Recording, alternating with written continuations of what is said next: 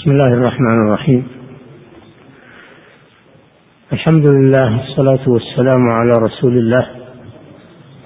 نستأنف دروسنا بعد نهاية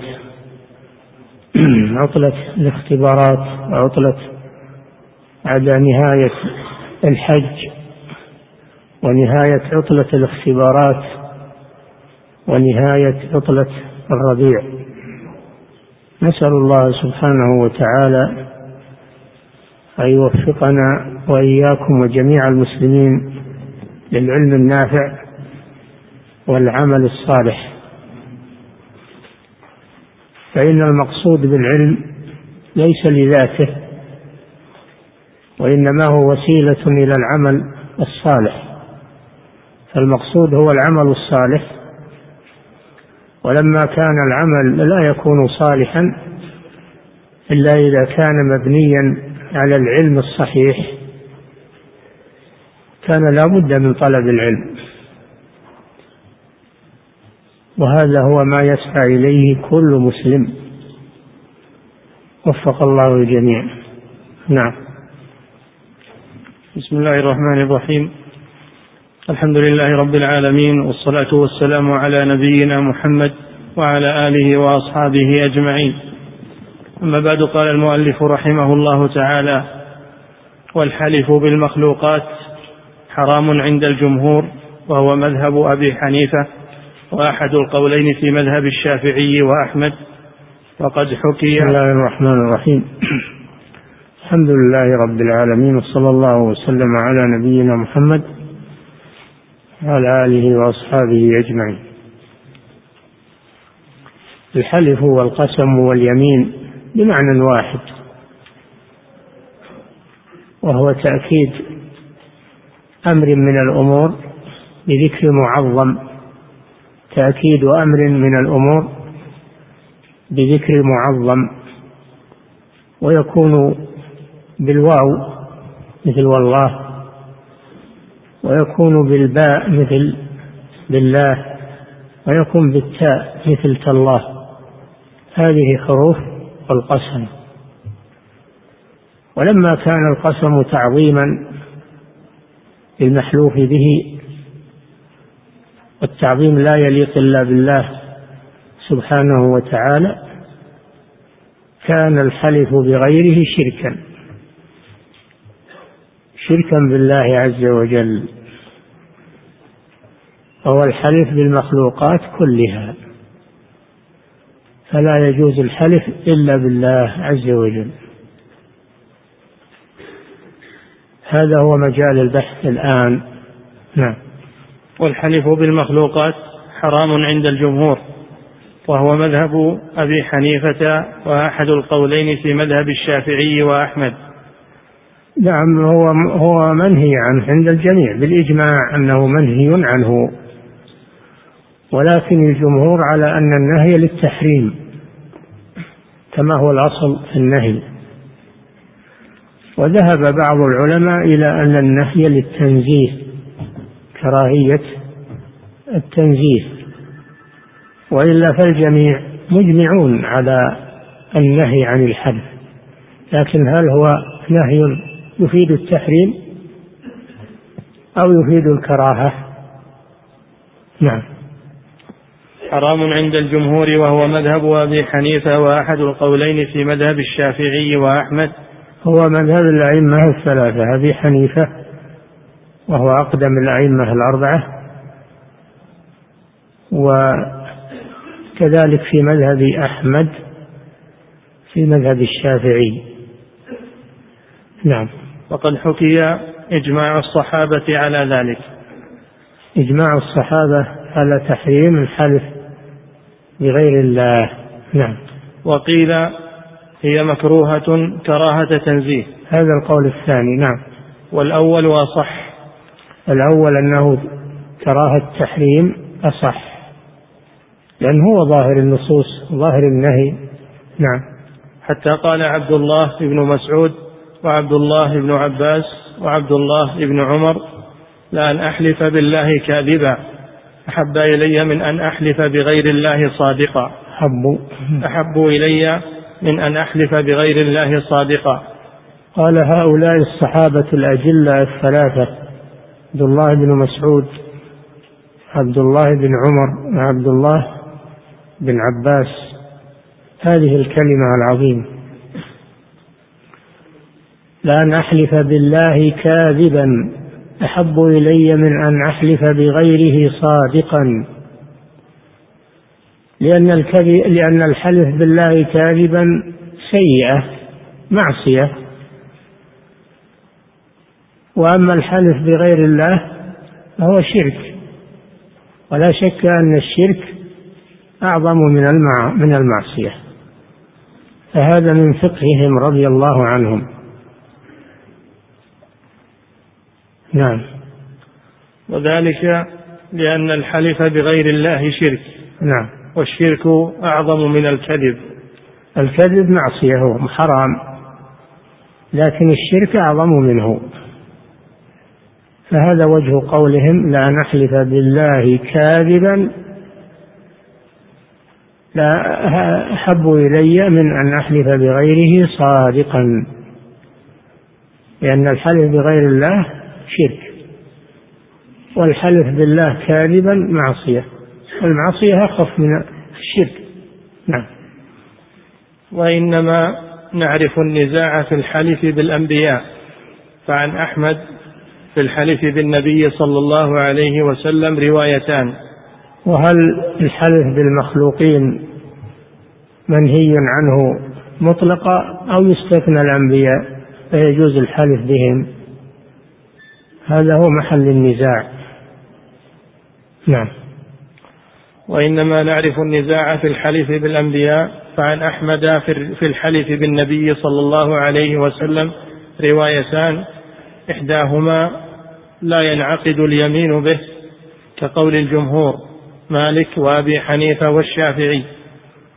والثانية ينعقد اليمين به اختار ذلك طائفة من أصحابه. كالقاضي وأتباعه. نعم. الأئمة الثلاثة على أنه لا يجوز الحلف بالأنبياء عموما ومنهم نبينا محمد صلى الله عليه وسلم. وهو مذهب الثلاثة ورواية عن أحمد. عليها جمهور أصحابه. الرواية الثانية عن أحمد وعليها بعض الأصحاب أن الحلف بالنبي صلى الله عليه وسلم خاصة. جائز وينعقد. وهذا مرجوح بلا شك. نعم. والثانية ينعقد اليمين به واختار ذلك طائفة من أصحابه كالقاضي وأتباعه وابن المنذر وافق هؤلاء.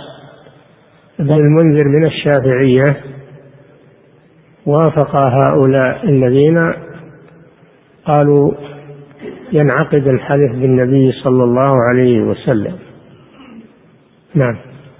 وقصر أكثر هؤلاء النزاع في ذلك على النبي صلى الله عليه وسلم خاصة. نعم وأما بقية الأنبياء فلا يجوز الحلف بهم عند الجميع وإنما هذا خاص بنبينا محمد صلى الله عليه وسلم هو الذي في الحلف به نزاع واختلاف والصحيح عدم الجواز. نعم. وقصر لعموم لعموم الأحاديث الآتية. الأحاديث الآتية عامة في الأنبياء وفي غيرهم. نعم. وقصر أكثر هؤلاء النزاع في ذلك على النبي صلى الله عليه وسلم خاصة وعد ابن عقيل هذا الحكم إلى سائر الأنبياء. آه، ابن عقيل من كبار الحنابلة. وهو يرى أن هذا شامل لجميع الأنبياء ليس خاصا بالنبي يجوز أو ينعقد الحلف بالأنبياء. لكن جمهور الأصحاب على خلاف ذلك وأنه الذين قالوا ينعقد إنما هو في حق النبي صلى الله عليه وسلم خاصة نعم. وعلى كل حال هذا خلاف أتى به الشيخ لبيان لبيان البحث في هذه المسألة. فمن عادته رحمه الله أنه يستقصي البحث ثم يبين الصحيح والراجح لئلا يأتي من يأتي ويقول المسألة فيها خلاف والشيخ لم يذكر هذا الخلاف كما كما ينادي به اليوم كثير من الجهال والمغرضين ويقولون المسائل فيها خلاف وأنتم تجحدون الخلاف ولا تبينونه. فنحن نقول الخلاف يذكر لكن العبرة بما قام عليه الدليل من الكتاب والسنة. نعم. وإيجاب الكفارة بالحلف بمخلوق وإن كان نبيا قول ضعيف في الغاية. هذه مسألة, متفرعة عن الحلف بالمخلوق. هل ينعقد مع تحريمه ويكون به كفارة؟ يرى هذا بعض العلماء. والجمهور على أنه لا ينعقد ولا تجب به كفارة وهذا هو الصحيح. نعم. وإيجاب الكفارة بالحلف بمخلوق وإن كان نبيا قول ضعيف في الغاية مخالف للأصول والنصوص. كيف ينعقد وهو منهي عنه؟ منهي عنه والنهي يقتضي الفساد فلا ينعقد الحلف بغير الله ولا تجب به كفارة لأن وجوب الكفارة مبني على انعقاد اليمين ولذلك لغو اليمين ليس فيه كفارة لا يؤاخذكم الله باللغو في أيمانكم لأن اللغو غير منعقد. نعم. فالإقسام به على الله والسؤال به بمعنى الإقسام هو من هذا الجنس. يعني الحلف بالمخلوق قد يكون حلفا بمخلوق على مخلوق وهذا لا يجوز. وهذا لا يجوز. وقد يكون إقساما على الخالق وهذا أشد. فلا يقسم بالمخلوق على الخالق. لا يقسم بالمخلوق على الخالق جل وعلا. نعم.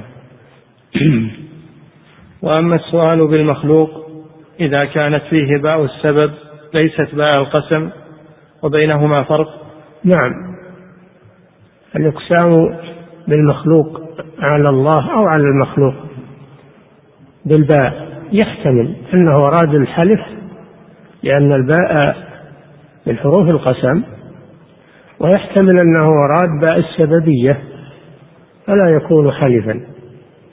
وإنما يقول أسألك بسبب فلان بسبب فلان وما له من المنزلة عندك والقرابة منك سببية ليست قسما. فهذا لا يدخل في اليمين. إذا كانت الباء باء السببية فلا تدخل في الحلف. نعم. وأما السؤال بالمخلوق إذا كانت فيه باء السبب ليست باء القسم وبينهما فرق؟ بينهما فرق بين باء السبب وباء القسم. باء السبب ليس فيها إثم. وأما باء القسم ففيها الإثم. لأن حلف بغير الله. نعم. وبينهما فرق فإن النبي صلى الله عليه وسلم أمر بإبرار القسم وثبت بإبرار؟ بإبرار القسم. يعني الوفاء به.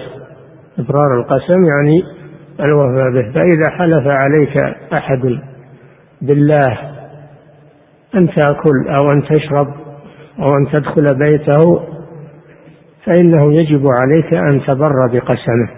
ولا تحنثه تعظيما لله سبحانه وتعالى. نعم. وثبت عنه في الصحيحين أنه قال إن من عباد الله من لو إن من عباد الله من لو أقسم على الله لأبره قال ذلك لما قال أنس بن النضر أتكسر ثنية الربيع؟ قال لا والذي بعثك بالحق لا تكسر سنها. فقال يا أنس كتاب الله القصاص. فرضي كتاب الله. فقال يا أنس كتاب الله القصاص. فرضي القوم وعفوا. فقال صلى الله عليه وسلم إن من عباد الله من لو أقسم على الله لأبره نعم الحلف على الله بالله عز وجل. كأن تقول والله يا ربي أو أحلف بك يا ربي أن تقضي حاجتي. تحلف بالله على الله. فهذا لا بأس به لأنه من حسن الظن بالله عز وجل وتعظيم الرغبة في الله عز وجل. ولكن هذا لا يكون لكل أحد وإنما يكون لخواص الأولياء. لخواص أولياء الله عز وجل. فإن من أولياء الله من لو أقسم على الله لأبره كما قال النبي صلى الله عليه وسلم في قصة الربيع. الربيع بنت النضر. فإنها صار بينها وبين جارية من جوار الأنصار مشادة. فالربيع كسرت ثنية الجارية. جاء أهلها يشتكون إلى النبي صلى الله عليه وسلم يطلبون القصاص. والله جل وعلا قال كتبنا عليهم فيها أن النفس بالنفس والسن بالسن والجروح قصاص أن النفس بالنفس والعين بالعين والأنف بالأنف والأذن بالأذن والسن بالسن. فالله أوجب القصاص في السن. جاءوا يطالبون بحقهم. فحكم النبي صلى الله عليه وسلم بالقصاص. فأخوها أنس بن النضر وكان من سادات الصحابة ومن أولياء الله المخلصين. قال يا رسول الله تكثر ثنية ثنية الربيع؟ يتعجب من هذا أو يستبعد هذا؟ قال نعم كتاب الله القصاص النبي صلى الله عليه وسلم لا يحابي أحدا. يقيم الحق على القوي وعلى الضعيف وعلى كل أحد. حكم بالقصاص. فقال والذي بعثك بالحق محل الشاهد. والذي بعثك بالحق نبيا لا تكسر. ثنية الربيع. هو ليس يعترض على حكم الله. وإنما يؤمل في الله أن الله يهيئ فرجا لها ومخرجا. فهذا من باب حسن الظن بالله عز وجل. وقد وقع هذا فقد ألقى الله في قلوب هؤلاء ألقى الله في قلوبهم أن يسمحوا عن الربيع. فهذا من كرامة هذا من كرامات الأولياء أن الله ألهم هؤلاء على أن يسمحوا لأن أنسا أقسم على الله أن لا يقتصوا منها فأبر الله قسمه. فهذا يعد من كرامات أولياء الله عز وجل. الشاهد منه أن الحلف على الله إذا كان من باب حسن الظن بالله فإنه جائز. أما إذا كان من باب الحجر على الله وسوء الظن بالله فإنه حرام ومحبط للعمل. كما جاء في الحديث في الرجلين من بني إسرائيل أن أحدهما كان يلقى أخاه على المعصية فينهاه عن ذلك. ثم يلقاه مرة ثانية فينهاه. واستمر الرجل يعصي الله فأخذت هذا الرجل الذي ينكر عليه أخذته الشدة وقال والله لا يغفر الله لفلان. هذا سوء أدب مع الله سبحانه وتعالى وهو سوء ظن بالله وتقنيط من رحمة الله. هذا لا يجوز. فمن حلف على الله لا يفعل الخير فهذا لا يجوز. وهذا حلف أن الله لا يغفر.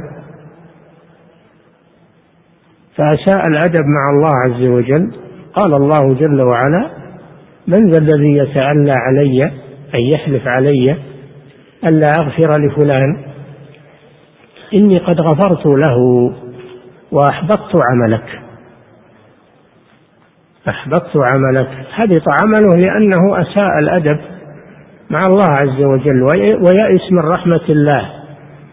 والله جل وعلا يقول إن الله يغفر الذنوب جميعا. ويقول جل وعلا إن الله لا يغفر أن يشرك به ويغفر ما دون ذلك لمن يشاء. لا يجوز لأحد أن يقطع أن الله لا يغفر لأحد لأن هذا من سوء الظن بالله. أما أن يقسم على الله أن يفعل الخير وأن ينزل الغيث وأن ينصر المسلمين فهذا أمر طيب لأن هذا من حسن الظن بالله عز وجل. نعم. وقال صلى الله عليه وسلم رب أشعث أغبر مدفوع بالأبواب لو أقسم على الله لأبره. نعم. هناك من أولياء الله من ليس له مظهر يعجب الناس وليس له جاه عند الناس. أشعث أغبر. ما عليه ملابس جميلة ولا أبهة. ينظر الناس إليه من أجلها. وإنما هو أشعث أشعث الرأس. أغبر عليه الغبار. مدفوع بالأبواب. ما إذا جاء يبي شيء. من السلاطين أو من الأمراء يدفعونه لأنه ما هو معروف ولا مدفوع بالأبواب. فالناس يأنفون منه لكنه قريب من الله جل وعلا. لو أقسم على الله لأبره. فدل هذا على أن العبرة ليست بالمظاهر ولا بالجاه وإنما العبرة بالقلب. وما بينه وبين الله سبحانه وتعالى. فلا تحتقر أحدا لمظهره أو لأنه ليس له جاه أو لا تقبل شفاعته أو لا يزوج لا تحتقره. قد يكون من أخص أولياء الله عز وجل. فالميزان ليس باعتبار الناس ونظرة الناس وإنما الاعتبار بالإيمان الذي في القلب. نعم. رواه مسلم وغيره وقال صلى الله عليه وسلم ألا أخبركم بأهل الجنة؟ كل ضعيف متضاعف لو أقسم على الله لأبره. ألا أخبركم بأهل النار؟ كل عتل جواظ مستكبر. هذه صفات أهل الجنة. كل ضعيف مضاعف متواضع لله عز وجل ليس له مظهر. وليس له مكانة عند الناس لكن صلته بالله قوية. هذا يكون من أهل الجنة. وأهل النار كل عتل يعني غليظ. العتل هو الغليظ الجافي جواظ كثير اللحم مختال في مشيته يعني مظهره جسمه. يعجب الناس. لكنه من أهل النار. لأنه مستكبر. وليس له صلة بالله عز وجل. الله جل وعلا قال قال في المنافقين تعجبك أجسامهم وإن يقولوا تسمع لقولهم مظاهرهم مظاهرهم بهية وطلعاتهم بهية وعندهم فصاحة لكنهم في الدرك الأسفل من النار لأنهم ليس لهم صلة مع الله جل وعلا. فليست العبرة بالمظاهر وإنما العبرة بما في القلوب من الإيمان بالله عز وجل واليقين بالله ولو لم يكن هناك مظهر للإنسان. نعم. وهذا في الصحيحين وكذلك حديث أنس بن النضر والآخر من أفراد مسلم. حديث أنس بن النضر في الصحيحين. والحديث الذي بعده انفرد به مسلم ولم يروه البخاري. نعم. وقد روي في قوله إن من عباد الله من لو أقسم على الله لأبره أنه قال منهم البراء بن مالك. نعم. قال صلى الله عليه وسلم إن من عباد الله من لو اقسم على الله لأبره قال هذا في, في أنس بن النضر رضي الله عنه. وهناك شخص آخر أيضا هو البراء بن مالك أخو أنس بن مالك خادم النبي صلى الله عليه وسلم. وكان شجاعا مجاهدا. في سبيل الله عز وجل وسيأتي ذكره رضي الله عنه أنه من الذين لو أقسم الله لو أقسم على الله لأبره.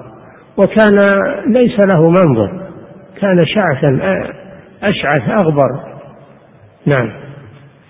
وكان البراء رضي الله عنه إذا اشتدت الحرب بين المسلمين والكفار يقولون يا براء أقسم على ربك. فيقسم على الله فينهزم الكفار. نعم. يقسم على الله فالله يبر بقسمه ويهزم الكفار. نعم. فلما كانوا على قنطرة بالسوس قالوا يا براء أقسم على ربك. وهو الذي هو الذي تسور الحديقة على مسيلمة. الكذاب في حرب اليمامة تسورها وفتح للمسلمين فدخلوا وقد احتمى بها مسيلمة وجنده فقتلوه. وهو الذي تشجع وقال لهم احملوني وألقوني في الحديقة. فحملوه على الرماح وألقوه في الحديقة ففتح الباب فدخلوا. هذا من مواقفه رضي الله عنه. نعم. فلما كانوا على قنطرة بالسوس قالوا يا براء أقسم على ربك يعني في بعض المغازي نعم.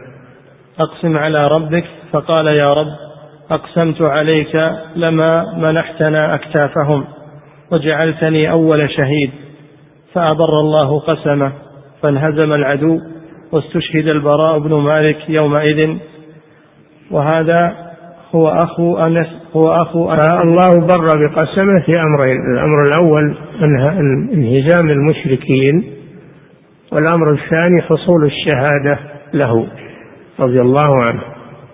نعم. وهذا هو أخو أنس بن مالك. أخو أنس بن مالك خادم النبي صلى الله عليه وسلم. أنس بن مالك بن النضر. نعم. قتل مئة رجل مبارزة. مبارزة بالسيف يعني المبارزة يبرز اثنان واحد من المسلمين وواحد من الكفار بالسيف بالسيوف يتقاتلان. هذه المبارزة وهذه لا يقدم عليها إلا الشجاع. وقد بارز مئة مئة شخص من الكفار وقتلهم. هذا من مواقفه رضي الله عنه. نعم. قتل مئة رجل مبارزة غير من شرك في دمه. وقتل غير هذه المئة ممن شارك في دمه مع غيره. نعم. وحمل يوم مسيلمة على ترس ورمي به إلى الحديقة حتى فتح الباب. على ترس وهو ما يتقى به السلاح صحن يشبه الصحن من من الحديد يجعله المقاتل أمام وجهه عن السهام. أجلسوه على هذا الترس وحملوه بأيديهم حتى شارف السور فسقط في الحديقة وفتح الباب للمسلمين. هل بعد هذه الشجاعة شجاعة؟ ونصر الله المسلمين بسببه. نعم. والإقسام به على الغير أن يحلف المقسم على غيره ليفعلن كذا فإن حنفه ولم يبر قسمه فالكفارة على الحالف لا على المحلوف عليه. نعم. والإقسام به على الغير. أن يحلف الإقسام على الغير. الإقسام على الله عرفناه. الإقسام على المخلوق. بالله. الإقسام بالله على المخلوق. يجب الإبرار به. إذا حلف عليك أخوك. تفعل كذا وليس فيه إثم ليس فيه إثم فإنك تبر بقسمه.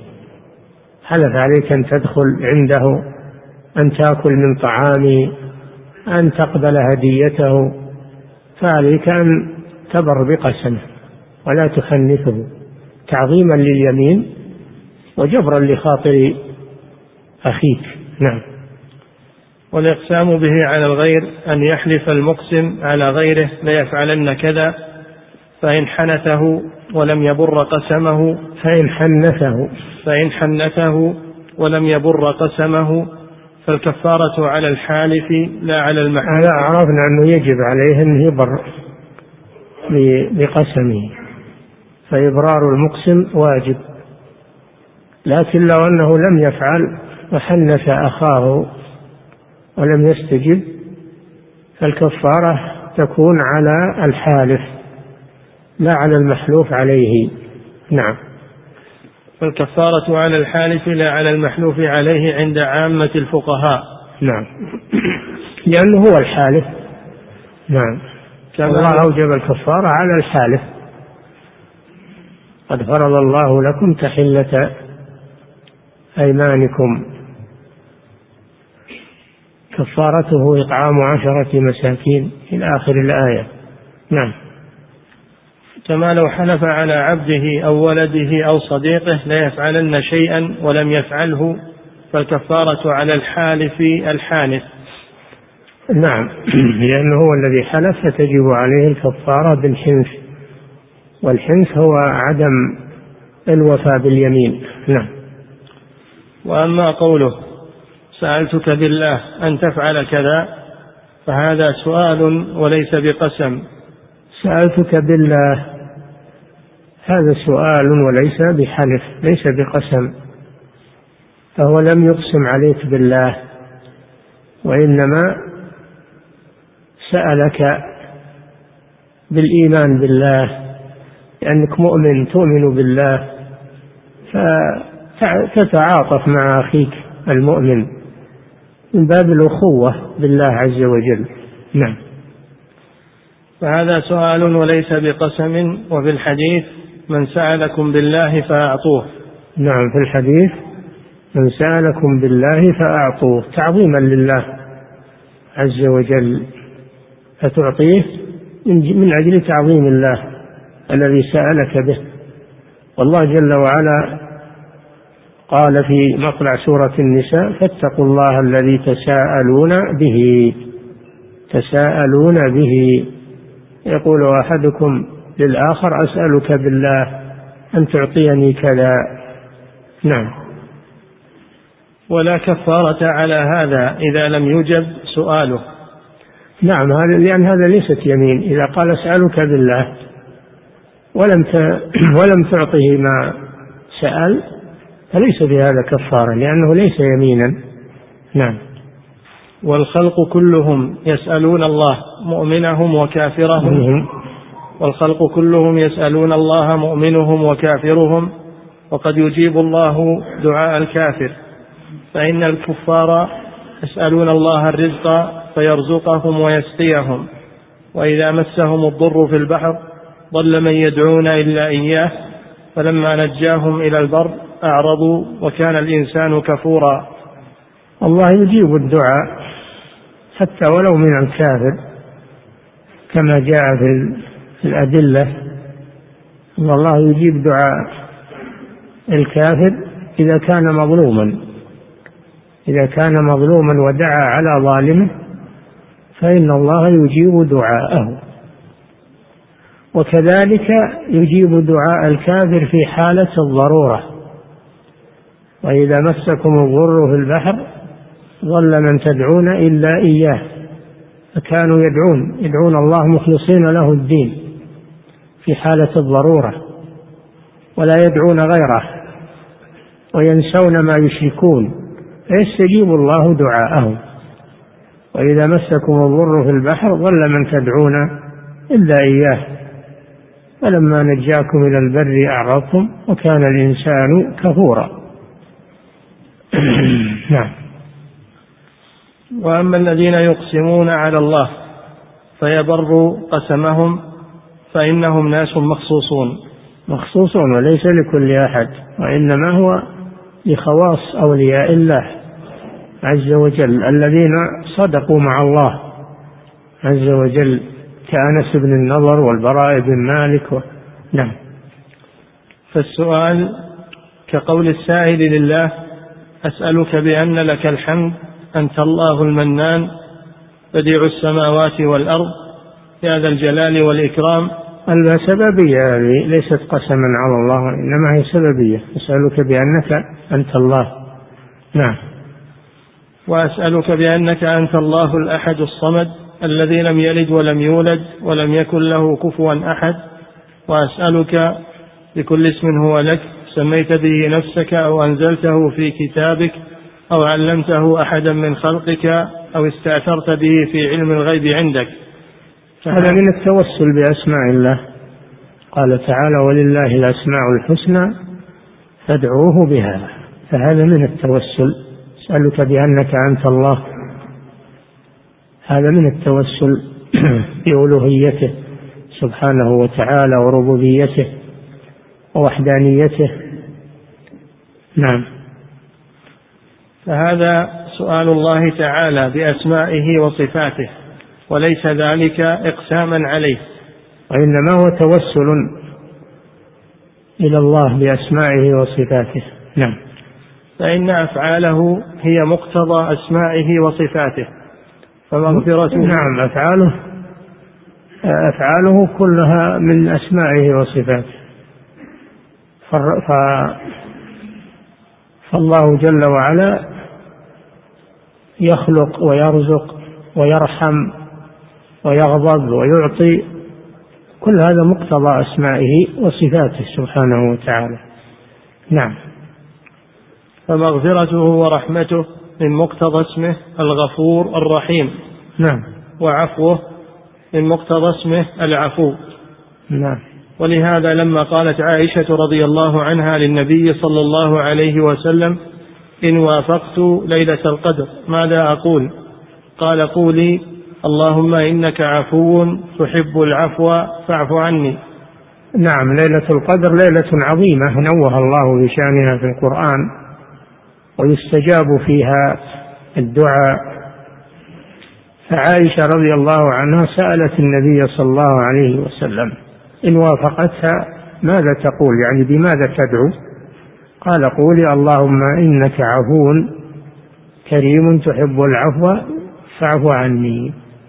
سألت الله باسمه العفو أن يعفو عنها. فهذا من التوسل إلى الله جل وعلا بأسمائه. نعم. وهدايته ودلالته من مقتضى اسمه الهادي. كذلك من أفعاله أنه يهدي ويدل إلى الخير. هذا من من اسمه الهادي من اسمه الهادي. نعم.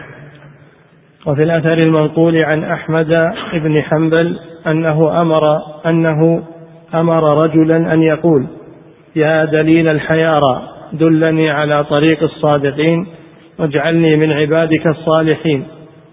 نعم هذا يروى عن الإمام أحمد رحمه الله أنه أمر رجلا أن يدعو الله ويقول يا دليل الحيارى دلني فالذي يدل الحيارى هو الله جل وعلا. فهذا من مقتضى أسمائه وصفاته. نعم. وجميع ما يفعل الله بعبده من الخير من مقتضى اسمه الرب. كل أفعاله سبحانه منطلقة من اسمه الرب فإن مقتضى ربوبيته أنه يتصرف في ملكه وفي عباده ويراعي ما يصلحهم وما ينفعهم وما يقيم حياتهم وما يضمن مصالحهم كل هذا من مقتضى ربوبيته سبحانه وتعالى. نعم. وجميع ما يفعل الله بعبده من الخير من مقتضى اسمه الرب ولهذا يقال في الدعاء يا رب يا رب. ولهذا يكرر الرب في الدعاء. ربنا ربنا اغفر لنا ولإخواننا الذين سبقونا بالإيمان. ربنا آمنا بما أنزلت واتبعنا الرسول. ربنا اغفر لنا ذنوبنا وإسرافنا في أمرنا. فيفتتح الدعاء بالرب باسم الرب سبحانه وتعالى.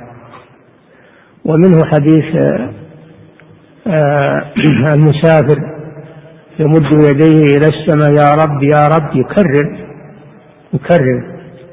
والدعوات التي في القرآن كلها مصدرة بالرب سبحانه وتعالى. نعم. لهذا فلهذا فلهذا يستحب للداعي أن يدعو باسم الرب سبحانه وتعالى. ولا يقول يا سيدي وإنما يقول يا ربي. نعم. ولهذا يقال في الدعاء يا رب يا رب كما قال آدم عليه السلام ربنا ظلمنا أنفسنا وإن لم تغفر لنا وترحمنا لنكونن من الخاسرين. نعم فهذا آدم أبو البشرية دعا ربه.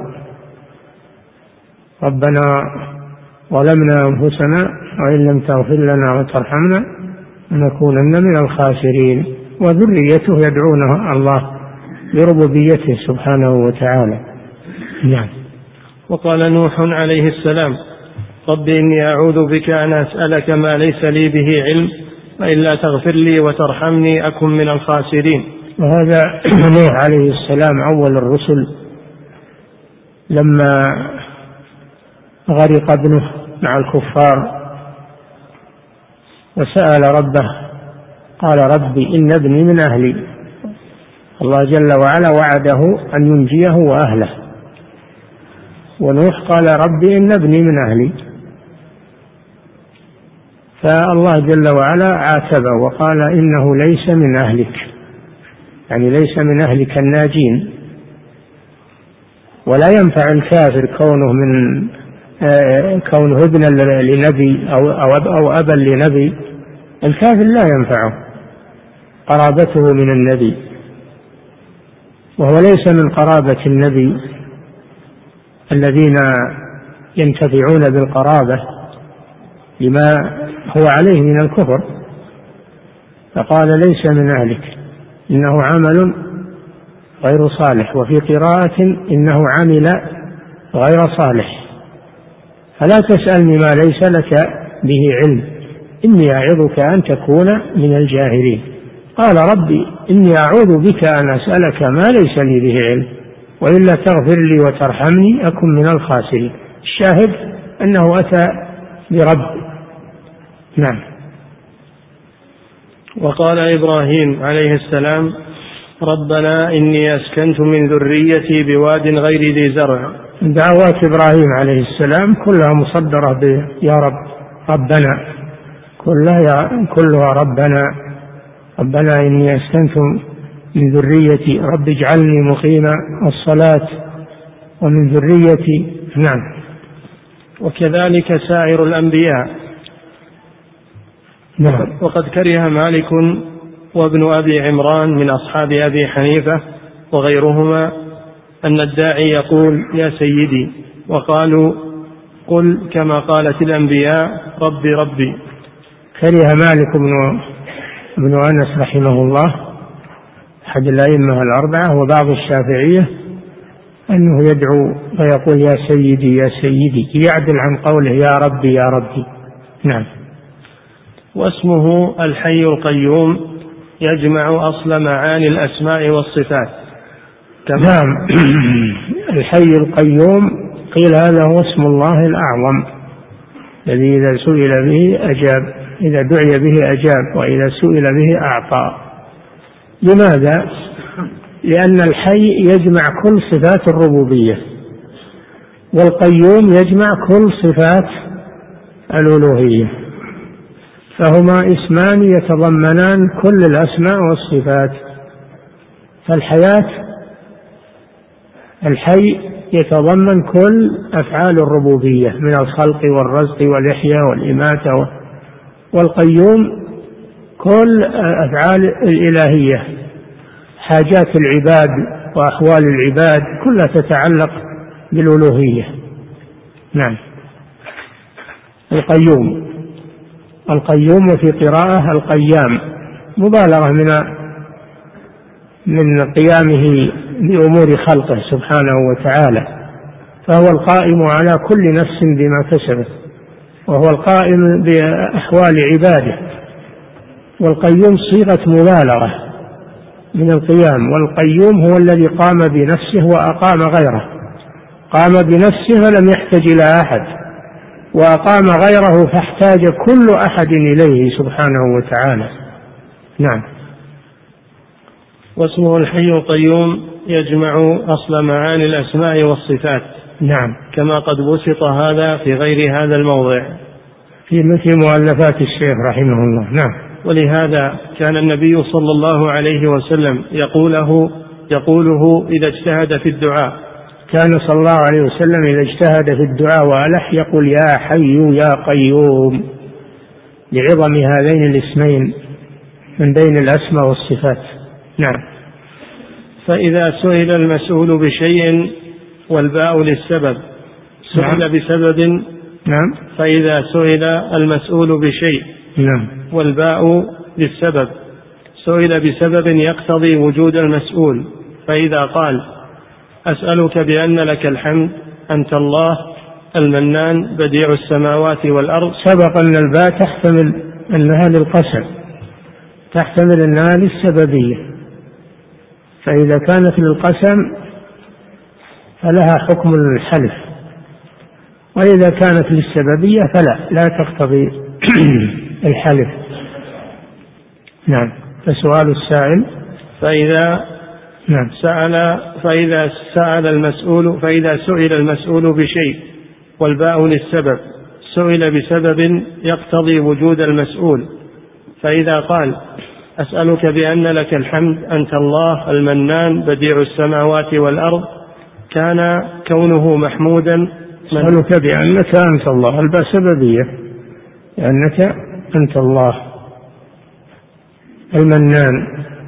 يعني المعطي المن هو العطاء الذي يمن جل وعلا بل الله يمن عليكم أن هداكم للإيمان فهو الذي يمن بالعطاء ويعطي سبحانه وتعالى. نعم. فإذا قال أسألك بأن لك الحمد أنت الله المنان بديع السماوات والأرض كان كونه محمودا منانا بديع السماوات والأرض يقتضي أن يمن على عبده السائل. والمن هو العطاء. بل الله يمن عليكم. فمن الله علينا ووقانا عذاب السموم. نعم.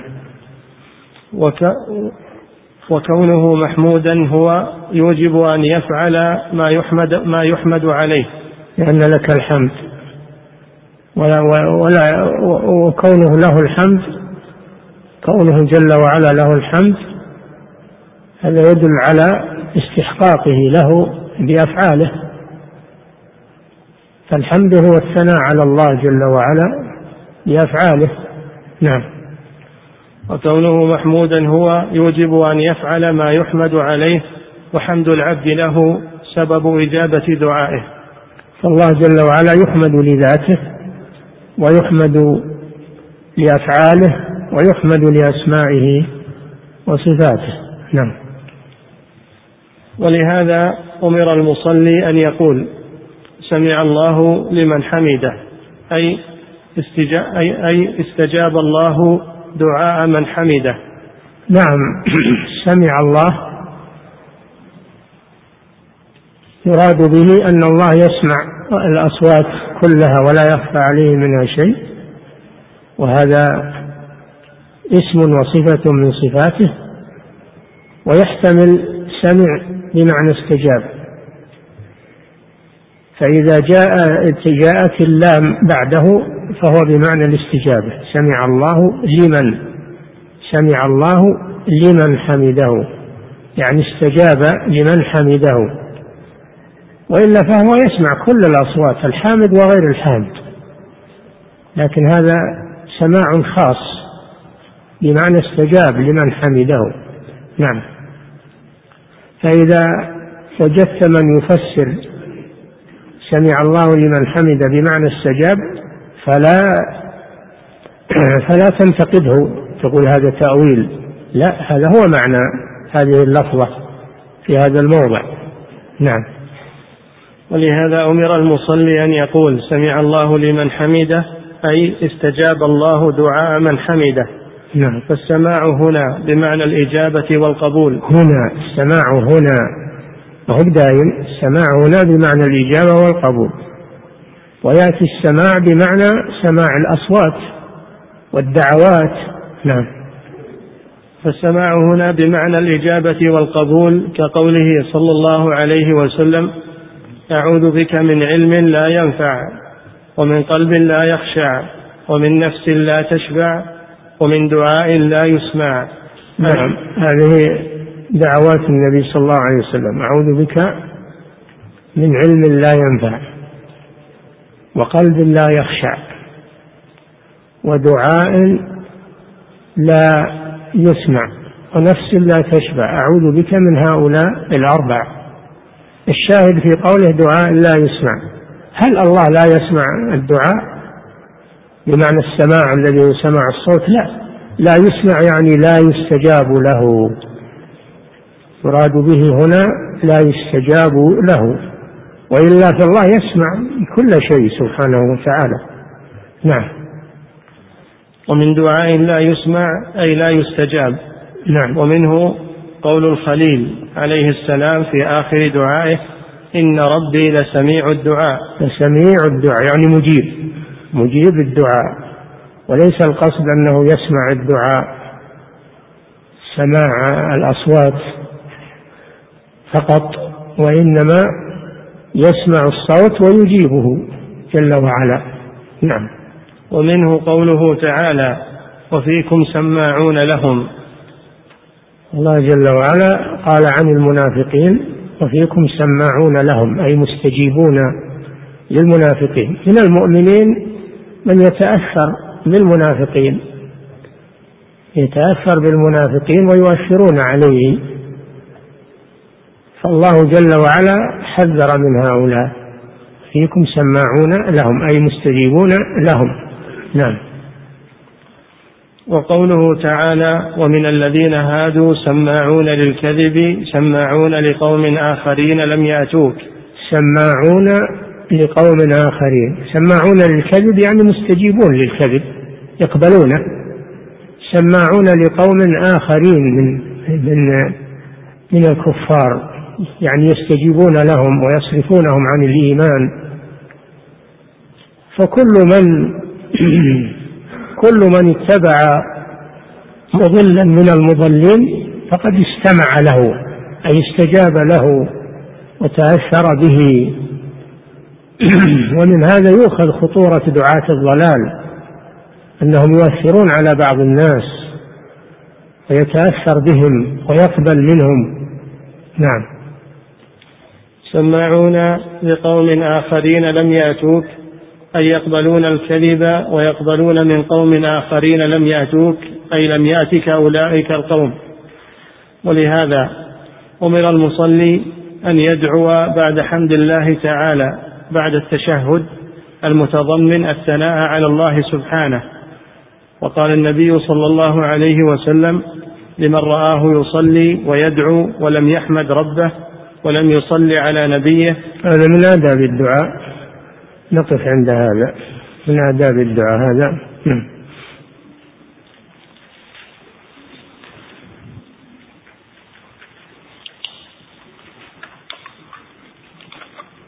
يقول فضيلة الشيخ وفقكم الله لي والدة مريضة مرضا شديدا فكيف تتحقق لي الولاية لكي أقسم على الله أن يعافيها ويشفيها؟ وهل لي أن أفعل ذلك؟ أن تدعو الله أن يشفيها ويعافيها ولو لم تقسم. ادعو الله أن يشفيها ويعافيها. ولو لم تقسم باب الدعاء مفتوح. نعم.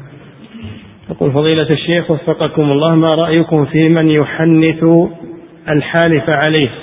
ويقول إن هذا من تعظيم الله لكي لا يتساهل في اليمين. لا هذا لا يجوز. هذا كلام غير صحيح. هذا غير صحيح. لأن النبي صلى الله عليه وسلم أمر بإبرار المقسم.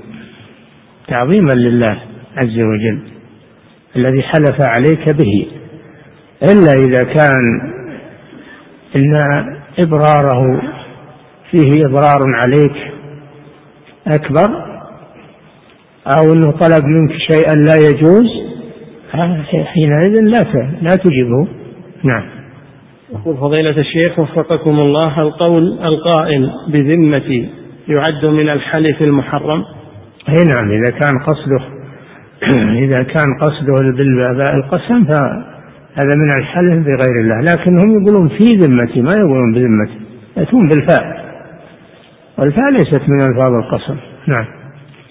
يقول فضيلة الشيخ وفقكم الله هل هذا الخلاف بين أهل العلم رحمهم الله في مسألة الحلف بالنبي صلى الله عليه وسلم معتبر وله حظ من النظر؟ أم هو من الخلاف الذي لا يعتد به؟ الخلاف المرجوح. هذا من الخلاف المرجوح. فلا يؤخذ به ولا يحلف بالنبي صلى الله عليه وسلم ولا بغيره. قال صلى الله عليه وسلم من كان حالفا فليحلف بالله أو ليصمت. قال عليه الصلاة والسلام من حلف بغير الله فقد كفر أو أشرك وهذا عام. فلا فلا ينظر إلى الخلاف الحلف بالنبي صلى الله عليه وسلم فهذا من الاجتهاد الذي لا دليل عليه. نعم. قل فضيلة الشيخ وفقكم الله هل هناك فرق بين قول أسألك بالله وأسألك بوجه الله؟ أسألك بالله أو بكل سواء. لأن أسألك بالله الألوهية من من أسماء الله عز وجل. ووجه الله من من من أسمائه من أسمائه من صفاته. وجه الله من صفاته. فالله من أسماء الله ووجه الله من صفات الله الذاتية. كلاهما صحيح. نعم. يقول فضيلة الشيخ وفقكم الله. من حيث أن هذا سؤال بسم الله وهذا سؤال بصفة يكون هناك فرق بين الاسم والصفة. نعم. وفضيلة الشيخ وفقكم الله بعض الناس يحلفون بغير الله وإذا قيل لهم إن هذا شرك قالوا إنما هو مجرد لفظ باللسان وليس اعتقادا منا بالقلب. فهل كلامهم صحيح؟ الله أعلم بالنيات نحن لا نعلم لكن إحنا ننصحهم. ويقولون هذا ما نويناه هذا بينهم وبين الله. لكن الواجب علينا نصيحتهم. لا يحلفوا إلا بالله. نعم. يقول فضيلة الشيخ وفقكم الله ما وجه الرواية الثانية عن الإمام أحمد رحمه الله في انعقاد اليمين بالحلف بالنبي صلى الله عليه وسلم؟ والله ما أعرف لها وجه. ولا أدري عن ثبوتها عن الإمام أحمد رحمه الله. نعم. يقول فضيلة الشيخ وفقكم الله هل الواحد من أسماء الله تعالى فيقول الإنسان اللهم إني أسألك بأنك أنت الله الواحد الأحد؟ لا ما ورد هذا. أسألك بأنك أنت الله الواحد الأحد الفرد الصمد الذي لم يلد ولم يولد. نحن نمشي مع الوارد فقط. نعم. يقول فضيلة الشيخ وفقكم الله. إذا أقسم الشخص جاء الواحد القهار الواحد القهار. ما تقول الواحد فقط بل تقول الواحد القهار كما جاء في القرآن. نعم. يقول فضيلة الشيخ وفقكم الله إذا أقسم الشخص على الله ولم يحصل المقسم عليه هل تكون عليه كفارة؟ لا ليس عليه كفارة. نعم. يقول فضيلة الشيخ وفقكم الله يتكرر من أولادي الصغار قولهم قولهم والله لا تضربني. إذا أردت تأديبهم فأكف عنهم تعظيما لله.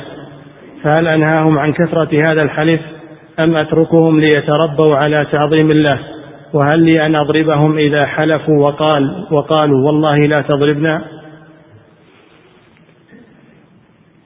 عبد إبراهيم النخعي رحمه الله يقول كانوا يضربوننا على الشهادة والعهد ونحن صغار.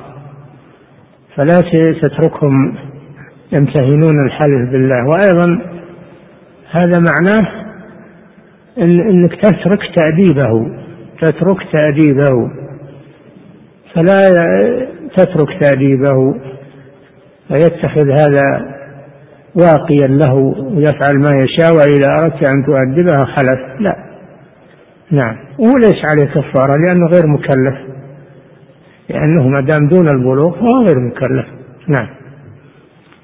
يقول فضيلة الشيخ وفقكم الله حادثة الحديقة يستشهد بها بعض الناس بجواز تفجير الإنسان لنفسه في الأعداء للفتك بهم. فما ما فجر نفسه هو ما فجر نفسه. سبحان الله من الاستدلال العقيم هذا هل البراء فجر نفسه؟ أو أنه غامر وفتح الباب للمسلمين وهو ما فجر نفسه ولا قتل نفسه ولا انتحر. نعم. ونجا شوف نجا. نجا وعاش بعد ذلك. نعم. يقول فضيلة الشيخ وفقكم الله. بالنسبة لتقسيم الكراهة إلى كراهة تحريم وكراهة تنزيه. نعم. يقول بالنسبة لتقسيم الكراهة إلى كراهة تحريم وكراهة تنزيه. من الذي يقول بذلك من أهل العلم؟ وهل له وجه؟ المتأخرون نعم المتأخرون من العلماء قسموا الكراهة إلى قسمين. كراهة تحريم كراهة تنزيه. حسب الأدلة. أما القدامى فإنهم يريدون بالكراهة كراهة التحريم. نعم. وهذه اصطلاحات. نعم. يقول فضيلة الشيخ وفقكم الله قول بعض الناس أمانتك لا تفعل كذا فهل يعد هذا حلف؟ نعم هذا حلف الأمانة أنك ما تحلف كذا هذه حلف بس إن الواو محذوفة. والنبي صلى الله عليه وسلم يقول ليس منا من حلف بالأمانة. لا يجوز الحلف بالأمانة. نعم. يقول فضيلة الشيخ وفقكم الله رجل حلف على زوجته وقال إن عليه الحرام ألا يقرب جوالها الخاص بها ثم قام بعد فترة باستخدام ذلك الجوال. فهل في ذلك حكم شرعي؟ وهل هذا يمين؟ عليه أن يأتي إلى دار الإفتاء ويقدم سؤاله وينظر فيه إن شاء الله. نعم. يقول فضيلة الشيخ وفقكم الله كيف الجمع بين قول النبي صلى الله عليه وسلم إن الله هو السيد وبين قوله عليه الصلاة والسلام قوموا إلى سيدكم. هو السيد هذا عام وأما سيدكم هذا خاص. سيدكم هذا خاص ما هو عام ما قال قوموا للسيد؟ قال قوموا إلى سيدكم. هذه سيادة خاصة. مثل الرب. الرب إذا أطلق فالمراد به رب العالمين. أما إذا قيل رب الدار رب الدابة هذه ربوبية خاصة بمعنى صاحب. نعم. يقول فضيلة الشيخ وفقكم الله ما وجه كراهة الإمام مالك للدعاء بيا سيدي مع أنه قد ثبت إن الله هو السيد. ما ورد الدعاء به وإنما ورد الدعاء بالرب ولم يرد بالسيد. نعم. يقول فضيلة الشيخ وفقكم الله ما الفرق بين هذا الكتاب الذي ندرسه والكتاب الآخر لشيخ الإسلام ابن تيمية رحمه الله وهو قاعدة في الوسيلة؟ هل هما كتاب واحد؟ هذا هو هذا اسمه قاعدة في التوسل والوسيلة. هذا هو نفس الكتاب لكن ذاك قاعدة في الكرامات في الخوارق والكرامات. نعم. يقول فضيلة القاعدة في المعجزات والكرامات ذيك رسالة أخرى. نعم. يقول فضيلة الشيخ وفقكم الله امرأة حلفت أن تختم القرآن كل شهر إذا نجحت. فقد نجحت هذه المرأة فختمت القرآن كل شهر فترة من الزمن ثم إنها قد عجزت عن ذلك فما هو الحكم فيها؟ تكفر. إذا عجزت تكفر وإذا قدرت تقرأ القرآن. نعم. يقول فضيلة الشيخ وفقكم الله ما هي أفضل الكتب في ذكر فقه أسماء الله سبحانه وتعالى الحسنى؟ ألفت كتب كثيرة في شرح أسماء الله الحسنى وفيه نظم كثير نظمت وفي النونية لابن القيم وفي موجود كل هذا موجود. نعم. يقول فضيلة الشيخ وفقكم الله ما هو أرجح الأقوال في اسم الله الأعظم؟ وفقكم الله. أرجح الأقوال الله أعلم الحي القيوم. الله لا إله إلا هو الحي القيوم. نعم. يقول فضيلة الشيخ وفقكم الله رجل حلف على أخيه ألا يعطيه السيارة. رجل حلف على أخيه ألا يعطيه السيارة. ثم إن أباه أعطاه هذه السيارة من غير علمه. فما هو الحكم؟ إذا كان هو ما أعطاه السيارة وإنما أعطاها إياه غيره إنه لا يحلف في هذا. نعم.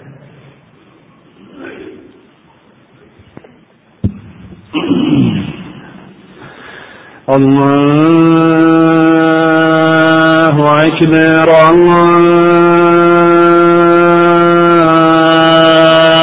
أكبر الله أكبر الله أكبر. أشهد أن لا إله إلا الله. أشهد أن لا إله إلا الله. أشهد أن محمد رسول الله أشهد أن محمد رسول الله حي على الصلاة. حي على الصلاة. حي على الفلاح. حي على الفلاح. الله أكبر الله أكبر. لا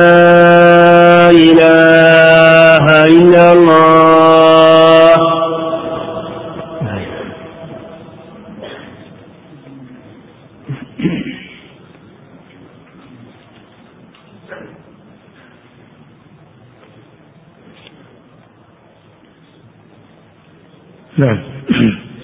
يقول فضيلة الشيخ وفقكم الله كيف يجمع بين قول المؤلف رحمه الله وقد يجيب الله دعاء الكافر؟ فإن الكفار يسألون الله الرزق فيرزقهم.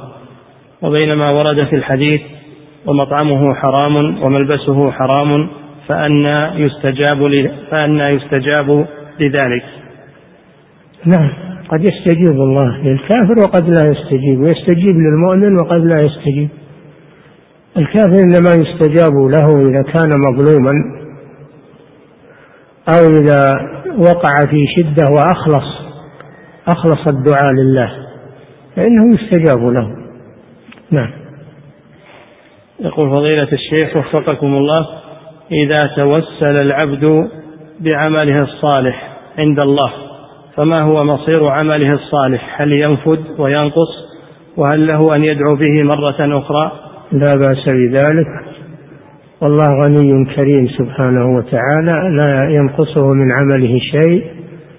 وهذا عبادة لله سؤال الله عز وجل والتوسل إليه بالعمل الصالح عبادة لله. نعم. يقول فضيلة الشيخ وفقكم الله هل يجوز الحلف بحياة الله عز وجل؟ نعم. يجوز صفة من صفات الله بل هي أعظم صفات الله. يجوز الحلف بحياة الله. إنما لا يجوز الحلف بحياة المخلوق. نعم. يقول فضيلة الشيخ وفقكم الله هل يشترط للتحريم النية عند التشبه بالكفار بحلق اللحية؟ هل إيش؟ هل يشترط للتحريم أن يكون ناويا للتشبه بالكفار في حلق اللحية مثلا؟ تحريم لأن الرسول نهى عن ذلك. نهى عن ذلك.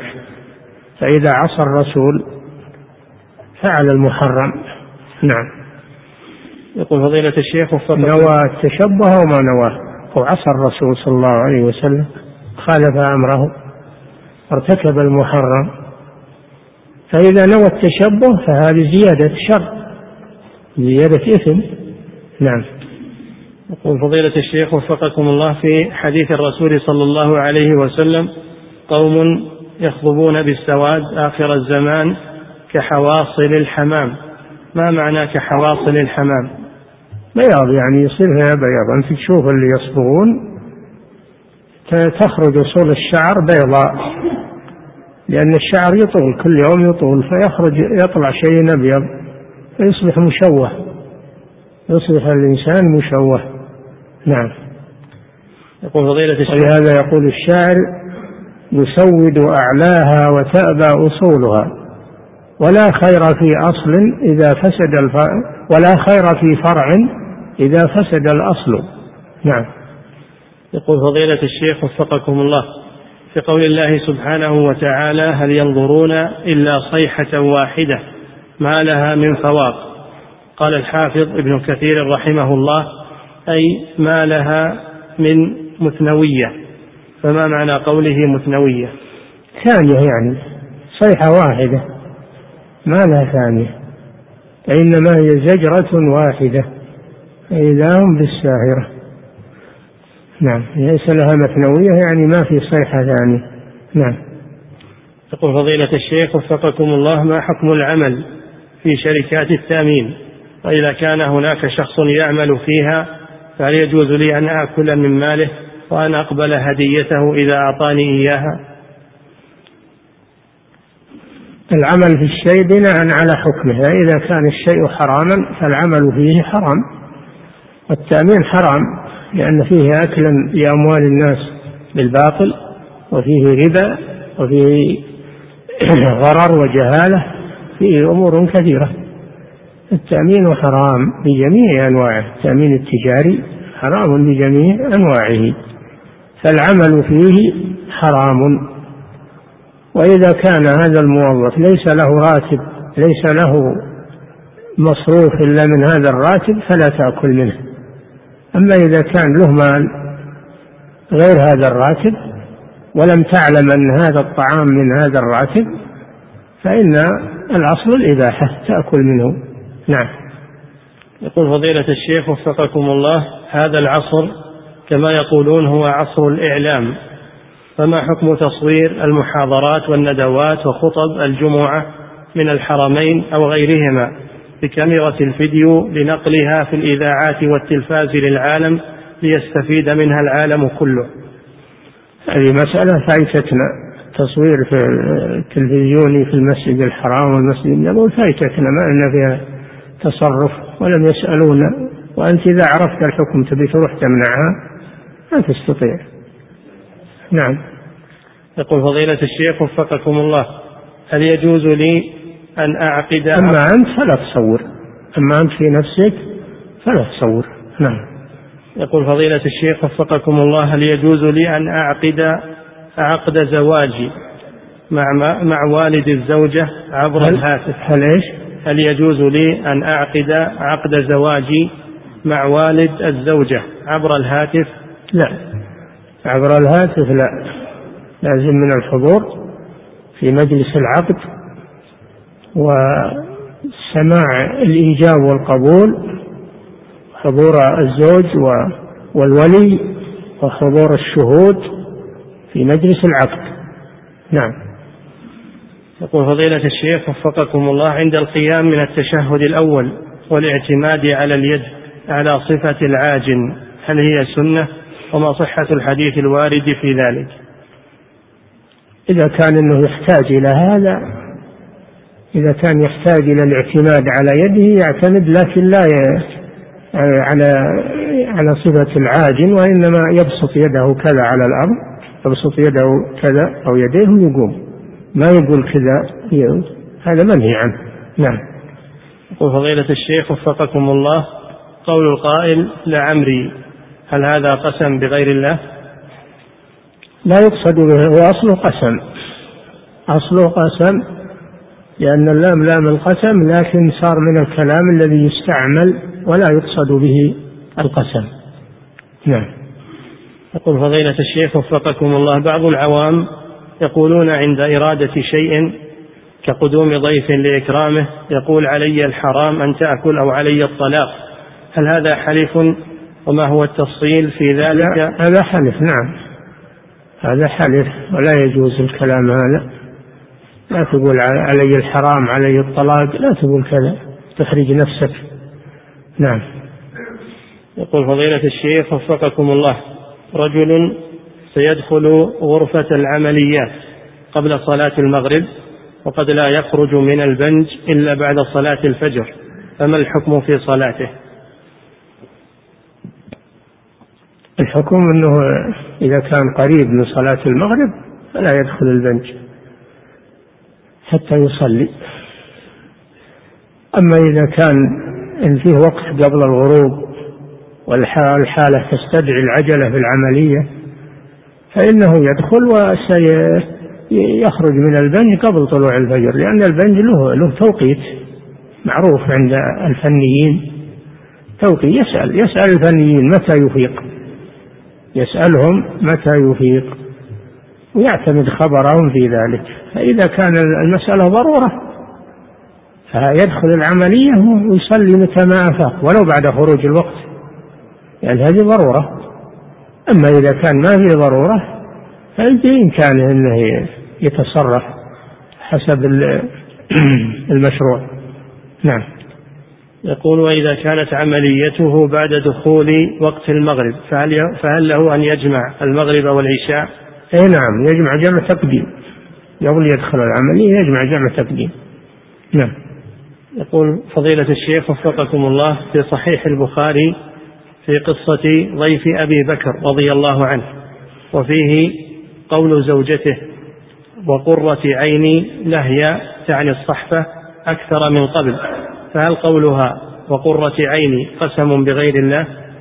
والله ما شفت الحديث أنا لازم يجيب لنا نص الحديث كاملا من أوله إلى آخره نشوف. نعم. يقول فضيلة الشيخ وفقكم الله. لأن السياق سياق الحديث هو الذي يعين يعين المقصود. نعم. يقول فضيلة الشيخ وفقكم الله بعض المسلمين يتسنن قبل صلاة الفجر بأربع ركعات وبعضهم يتسنن قبل الظهر بست ركعات فهل هؤلاء ينكر عليهم؟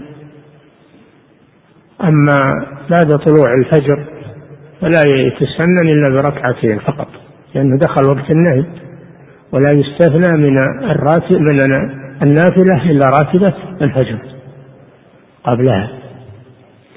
أما قبل الظهر فالراتبة أقلها ركعتان وأكثرها أربع فيصلي أربعا بنية الراتبة وإذا زاد عليها ما في مانع. باب باب الطاعة مفتوح. يصلي الراتبة أربع على أكثر النصاب. وإذا زاد عليها ما في مانع لأن الوقت وقت صلاة ما هو وقت نهي نعم.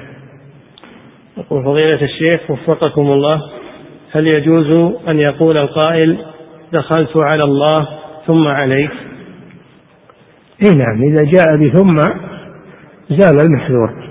نعم. يقول فضيلة الشيخ وفقكم الله هناك من المتصوفة من ينشر بين الناس جواز السجود لغير الله. ويستدل بسجود الملائكة لآدم عليه السلام ويقول إذا رأينا من يسجد لقبر فإنا لا نكفره حتى نعلم ما في قلبه فكيف نرد على هذه المزاعم؟ الله جل وعلا أمر الملائكة أن يسجدوا لآدم سجود تحية لا سجود عبادة سجود تحية وإكرام فسجدوا طاعة لأمر الله. الله نهانا أن نسجد لغيره. فنحن لا نعصي الله ونسجد لغيره ونستدل بقصة الملائكة مع آدم. لأن الأمر لله الله أمر الملائكة فأطاعوه. والله نهانا أن نسجد لغيره فنطيعه فلا نسجد إلا لله جل وعلا. نعم. يقول فضيلة الشيخ وفقكم الله امرأة امرأة حضرتها الولادة ولم تخبر أحدا من النساء خجلا. فتحاملت على نفسها فتوفي الجنين بسبب تحاملها فهل يلزمها كفارة يمين؟ يمين؟ نعم. كتب كذا. إذا تحقق أن الجنين مات بسبب تحاملها فيكون عليها كفارة كفارة القتل ما هي كفارة يمين كفارة قتل الخطأ وهي صيام شهرين متتابعين. إن قدرت على العتق تعتق وإن لم تقدر فإنها تصوم شهرين متتابعين كما في الآية الكريمة. نعم. يقول فضيلة الشيخ وفقكم الله قرأت سورة الإخلاص في الركعة الأولى في صلاة جهرية وأنا مسافر. فهل نعم. يقول قرأت سورة الإخلاص في الركعة الأولى في صلاة جهرية وأنا مسافر. وأخشى في هذا السؤال الذي سألت عنه هذه المرأة. أنها إذا كان تحاملت تقصد قتله فهذا قتل عمد. هذا قتل عمد. والعمد ليس فيه كفارة إنما فيه التوبة إلى الله عز وجل. وأما إذا كانت ما قصدت قتله فإن هذا من قتل الخطأ فيكون فيه الكفارة التي سمعتم. نعم. يقول فضيلة الشيخ وفقكم الله قرأت سورة الإخلاص في الركعة الأولى في صلاة جهرية وأنا مسافر. فأنكر علي بعض الأشخاص وقال لا ينبغي أن تقرأ سورة الإخلاص في الركعة الأولى فهل إنكاره صحيح؟ هذا جاهل. الله جل وعلا يقول فاقرأوا ما تيسر منه. وسورة الإخلاص فيها فضل عظيم تعديل ثلث القرآن. تقرأها في الركعة الأولى أو في الثانية. إيش المانع من هذا؟ نعم. يقول فضيلة الشيخ وفقكم الله في بعض القنوات الفضائية الإسلامية يمثل مشهد أن إمام يكبر للصلاة ثم تسمع نغمة الجوال خلفه فيلتفت للمصلين ثم تجيء عبارة اخشع في صلاتك. هل يجوز مثل هذا الفعل؟ والله اليوم كل شيء صار يسمى إسلامي. أناشيد إسلامية وقنوات إسلامية ومدري وأغاني إسلامية ويلا كل شيء يسمى إسلامي. فهذا من العبث هذا من العبث في الصلاة والصلاة لا يمثل بها ما تحط تمثيلية. نعم. يقول فضيلة إذا أردت أن تنهى عن هذا الفعل انهى عنه بدون هذه التمثيلية. قل يا أخواني لا يجوز فتح الجوالات وقت الصلاة أو داخل المسجد. بدون أنك تعمل تمثيلية. نعم. يقول فضيلة الشيخ وفقكم الله ما المراد بالشرك المسمى بشرك في الطاعة؟ هل هناك نوع بهذا الاسم؟ من أطاع العلماء والأمراء في معصية الله هذا من شرك الطاعة. من أطاع العلماء والأمراء في معصية الله أو أي مخلوق أطاعه في معصية الله فهذا من شرك الطاعة. نعم. انتهى. الله تعالى أعلم وصلى الله وسلم على نبينا محمد وعلى آله وصحبه. الله أكبر الله